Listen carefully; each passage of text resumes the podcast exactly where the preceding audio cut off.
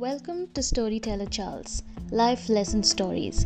My name is Priyanka, and today I'm going to tell you a story about how sometimes you need to just let it be.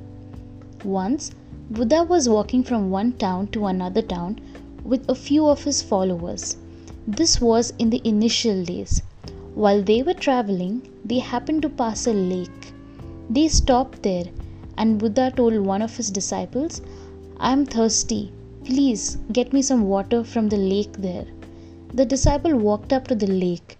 When he reached it, he noticed that some people were washing clothes in the water.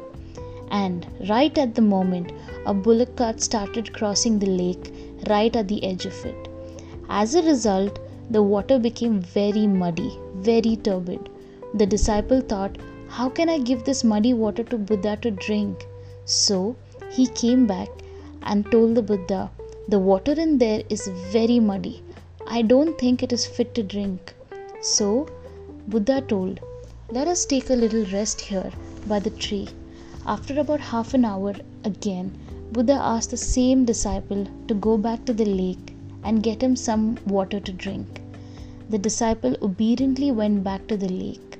This time, he found that the lake had absolutely clear water in it the mud had settled down, and the water above it looked fit to be had.